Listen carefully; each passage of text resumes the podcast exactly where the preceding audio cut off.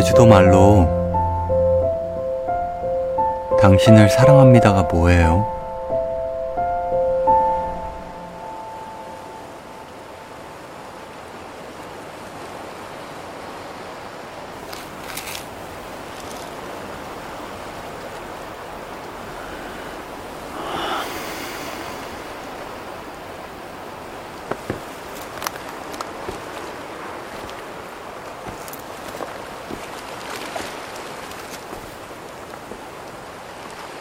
인혁 소랑 햄수다.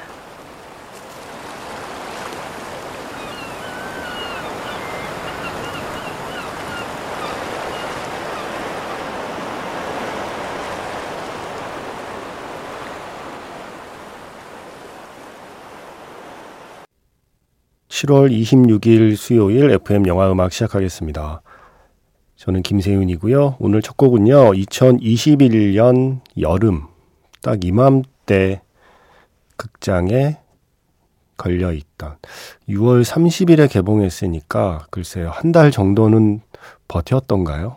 극장에서 큰 영화들 틈에서 음, 잘 모르겠지만 아마 어, 2년 전 이맘때까지는 아마도 극장에서 볼 수 있는 영화가 아니었을까 싶습니다. 빛나는 순간이라는 작품. 소준문 감독, 그리고 고두심, 지연우 두 배우가 함께 출연한 영화였습니다. 마지막 엔딩 장면 들려드렸고요. 그리고 엔딩곡도 이어서 들었습니다. 아이유의 반편지.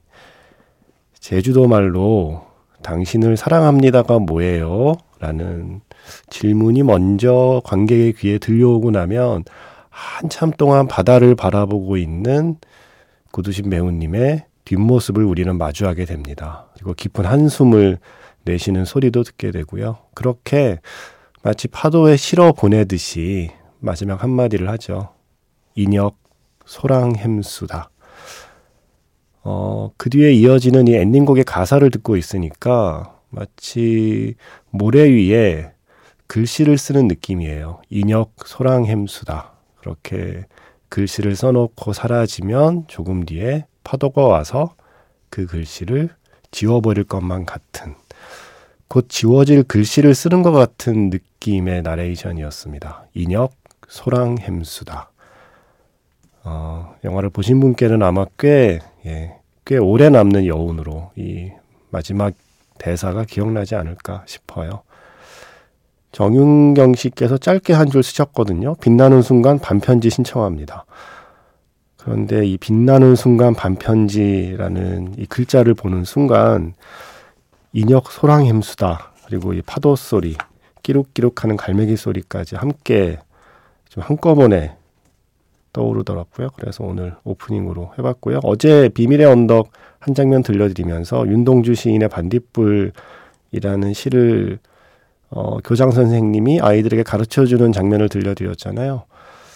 이 노래가 또 아이유의 반편지가 반딧불로 시작하기 때문에 어제 잠시 고민했었거든요. 오프닝 곡으로 요걸 틀까? 근데 안 맞더라고요. 비밀의 언덕의 느낌은 아니었습니다. 어제 안 틀길 잘했네요. 예, 오늘 이렇게 영화 장면과 함께 아이유의 반편지 들었습니다. 아, 노래도 참 좋아요. 이 노래 진짜 좋아요. 파도가 머물던 모래 위에 적힌 글씨처럼 그렇게 사라져 버릴까봐 두려운 어떤 사랑 혹은 사람에 대한 생각을 하게 만드는 영화였습니다. 빛나는 순간.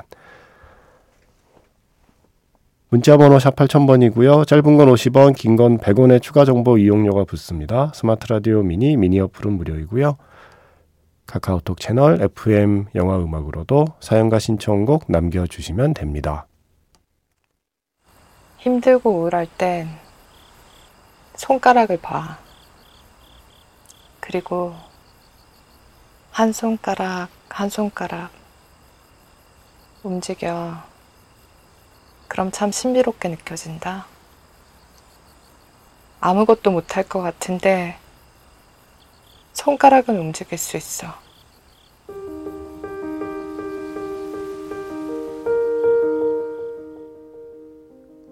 손가락을 움직여서 신청곡을 보내보세요. 문자번호 샵 8000번, 짧은 건 50원, 긴 건 100원에 추가 정보 이용료가 붙습니다.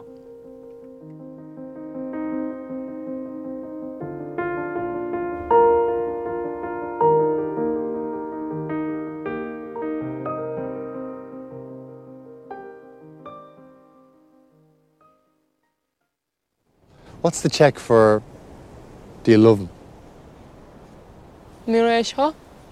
Malia, Malia Shaw. So, Malia Shaw?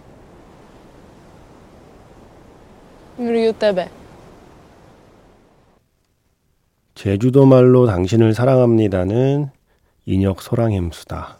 그렇다면 체코 말로 당신을 사랑합니다는 밀루유 떼베. 영화 원스가 우리에게 가르쳐 주었죠. 정확히 말하면 영화는 가르쳐 준 적이 없어요. 예. 영화에는 정확히 설명이 안 돼요. 영화 보고 나서 궁금한 사람들이 찾아보니까 밀루유 떼베가 아이러브의 뜻이었다라는 걸 뒤늦게 알게 되었죠. 아, 이거 마지막까지 고민했습니다. 이게 하나의 아이템인데, 이게 하루치 오프닝인데, 이걸 오늘 이렇게 써먹어도 되는 걸까? 근데 뭔가 이 빛나는 순간에 인혁 소랑 햄수다의 여운을 네, 조금 더 이어가 보고 싶었습니다. 밀리유 떼베. 뭐 다음에 언제 한번 또 오프닝으로 쓰면 되죠. 예, 오프닝으로 쓴 게 아니니까 다음에 써도 괜찮죠? 어, 이런 거 한번 모아볼까 싶어요. 사랑의 암호. 예. 음, 뭔가 둘만의 암호. 엄밀히 말하면 가령 뭐 밀르유 떼베나 인혁 소랑햄수다가 둘만 아는 언어는 아니기 때문에 제주도 말과 체코 말을 아는 사람은 훨씬 많잖아요.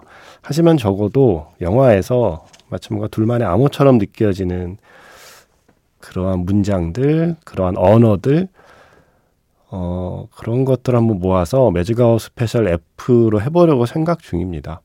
제보해 주세요. 예, 이녁 소랑 햄수다나 뭐 miluju tebe 아니면 사랑합니다란 뜻이 아닌데 뭔가 둘 사이에서는 사랑합니다란 뜻으로 쓰이는 말들 뭐 기억나는 거 있으면 제보해 주세요. 예, 제가 자꾸 숙제를 내드리죠. 그 치매 예방을 위해서예요. 청취자분들의 기억력 증진을 위해서 제가 이런 숙제를 내드리는 겁니다. 예. 언제든 제보해 주시고요. 6094번. 작가님 주제 선정은 어떻게 하시는 건가요? 아이템 선정을 말씀하시는 것 같죠? 혹시 제보를 받는 거라면 언젠가 영화 엘비스도 한번 다뤄주실 수 있을까요? 너무 좋아하는 음악 영화입니다. 네. 바로 주제 선정은 이렇게 합니다. 6094 쓰시는 분처럼 언제 한번 엘비스 해주세요. 이러면, 음, 좋았어. 언제 한번 하겠어. 라고 아이템이 되는 겁니다. 엘비스는 뭘로 할까요? 이거는 김신의 음반가게에서 한번 해도 되겠다. 그죠?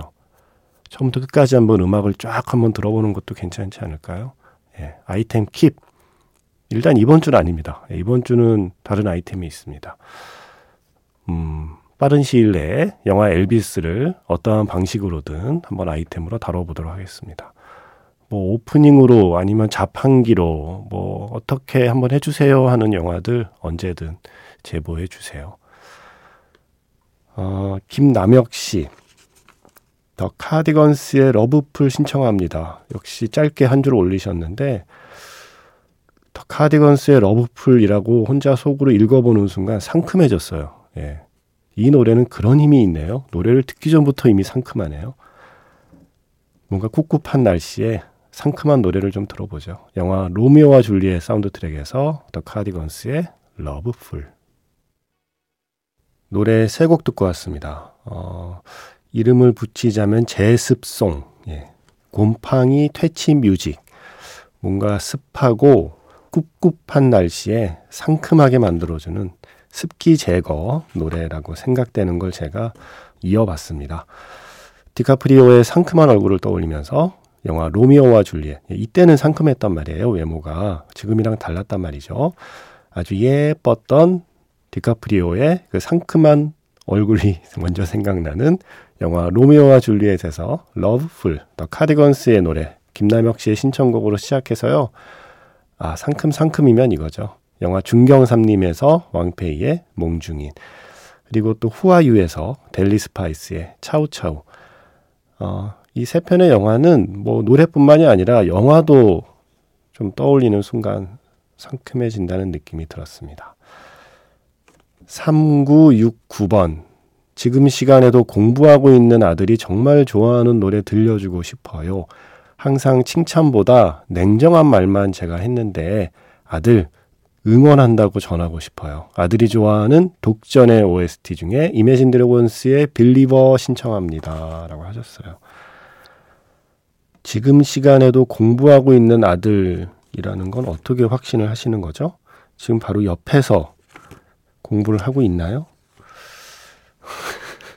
네. 아, 또 제가 삐딱해서, 어, 공부를 안 하고 있을 수도 있어요. 예. 공부하는 자세로 앉아서 충분히 공부가 아닌 다른 걸 많이 할 수 있는 게 인간입니다. 제가 그랬기 때문에, 어, 정확히 표현하자면 지금 시간에도 공부하고 있다고 믿고 싶은 아들이 예, 이런 표현이 좀 더 정확한 문장이 되지 않을까라는 생각을 해봅니다. 아, 물론 아들이 진짜 공부하고 있을 수 있죠. 예. 그런데 아닐 수도 있다. 아니라고 해서 뭐 딱히 뭐 나쁜 건 아니다. 왜냐하면 제가 어, 비디오 시대에 성장을 했잖아요. 그런데 아주 오랫동안 비디오 데크가 집에 없었어요. 친구 집에 가서 이렇게 얻어보는 처지였는데 그게 좀 가격이 있으니까 그때 우리 살림이 좋지 않았으니까 그러다가 EBS 수능이라는 게 이제 시작이 되면서 와 EBS 수능이 시작됐다는 얘기를 하니까 진짜 옛날 사람 어 그냥 내가 태어날 때부터 EBS 수능은 있었는데 그죠? EBS 수능 강의는 있었는데 이 많은 청취자분들께 저는 EBS 수능 그 강의 그때는 수능도 아니었다. 네. 어쨌든 EBS 과외라고 불렀었죠. 그게 없다가 생겨난 그 시점을 경험한 사람이네요. 어쨌든 그게 생겨서 나 공부해야 된다. 예. 또 이 부모님께서 가방끈이 짧으시면 이 공부라는 말에 굉장히 약합니다. 자식이 뭔가 공부하겠다 그러면 뭔가 예 뭘 뭐라도 해줘야겠다는 어떤 그런 사명감을 품게 되시죠. 그래서 저희 부모님이 가방끈이 짧으신 분들이라서 자식이 공부한다는데 이건 사줘야 된다 그래서 갑자기 비디오 데크가 집에 딱 생겼어요.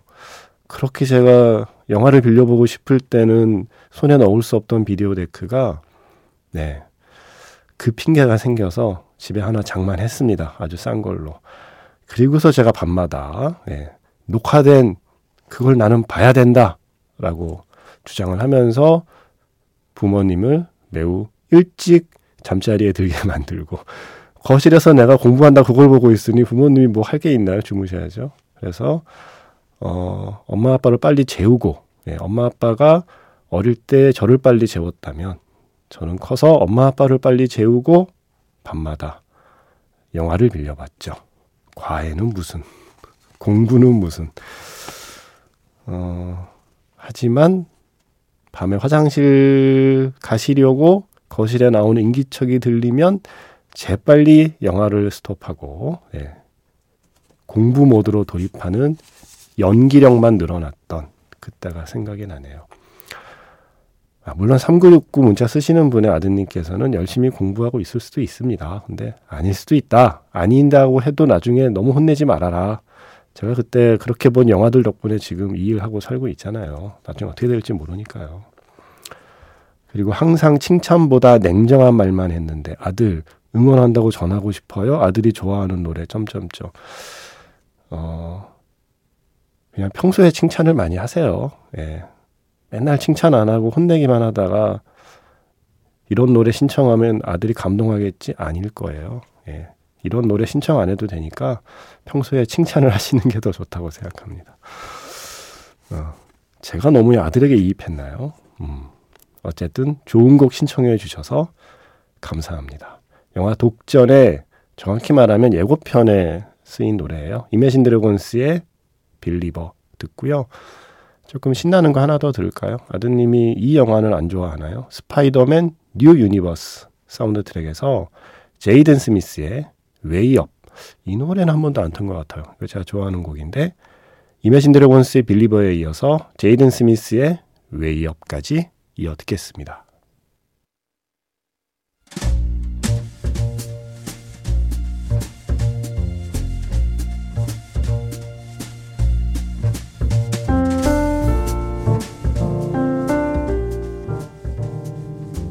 다시 꺼내보는 그 장면, 영화 자판기.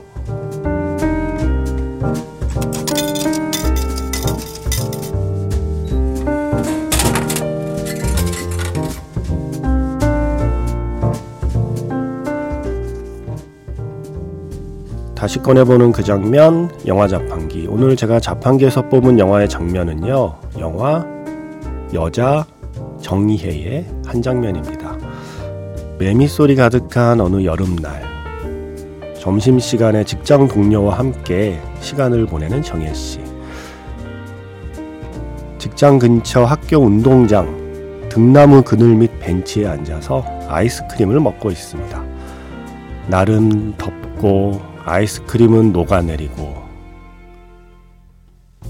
떨어진 나의 속눈썹을 소원도 빌지 않고 불어버리는 동료는 야속하고 그렇게 정혜 씨의 여름이 또 하루 지나가고 있습니다.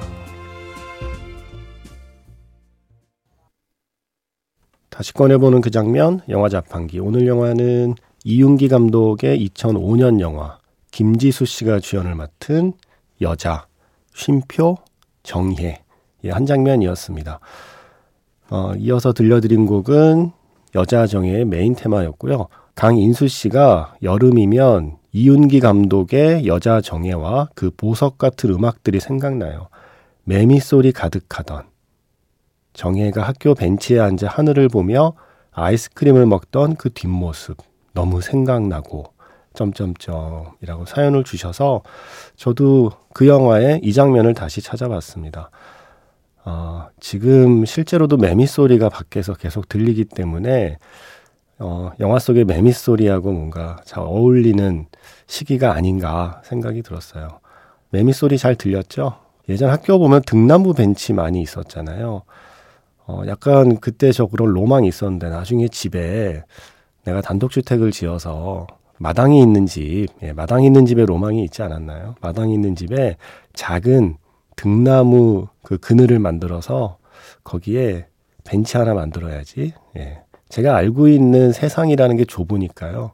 제가 알고 있는 세상이 골목길 아니면 학교밖에 없으니까 학교 등나무 벤치가 너무 좋게 보여서 그걸 나중에 우리 집에 하나 만들면 좋겠다라고 생각을 했던 어, 그때 기억이 나네요. 그래서 강인수 씨 덕분에 여자 정예의 계절, 그 등나무 벤치, 그 매미 소리, 그 여름의 계절 한가운데로 잠시 들어가 보았습니다. 재밌는 게 이 여자 정예의 남자 캐릭터가 두 명이 중요하게 나오는데요. 한 명이 박성웅 씨고요. 한 명이 황정민 씨예요. 2005년. 어, 두 분 다 풋풋하던 시절. 신세계 universe의 정예가 딱 서 있네요. 어떻게 이렇게 무서운 무서운 사람들만 만났대? 정예는 자 권순범 씨가 어제는 제가 최성욱 씨의 인디아나 존스 사연을 말로 하는 신청곡으로 소개해 드렸잖아요. 어, 이분도 아마 그분하고 비슷한 연배가 아닐까 싶어요. 이분은 미국에 계신 분인데 짧은 동영상과 함께 사연을 보내주셨습니다.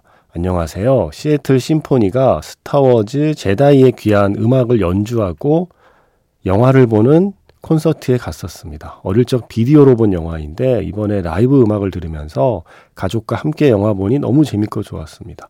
제 아내가 계속 스토리를 물어봐서 약간 음악을 못 들은 부분이 있지만 제 아내가 덕분에 스타워즈 팬이 돼서 좋았어요. 아이들이 너무 좋아했고요. 지휘자께서 end credit 끝까지 연주 들으라고 하셔서 모든 관객이 끝까지 음악 듣고 기립박수 쳤습니다. 어, 안내방송에서 사진 비디오 찍지 말라고는 했지만 엔디 크레딧 마지막 부분만 조금 찍었어요. 작가님한테 자랑하려고요. 라고 하시면서 저에게 자랑질을 하셨습니다. 아이고 배야. 시애틀 심포니가 라이브로 연주하는 음악을 들으면서 스타워즈 에피소드 6 제다이의 귀환을 다시 본다니. 어, 멋진데요. 어, 그래서 그 음악 준비했습니다.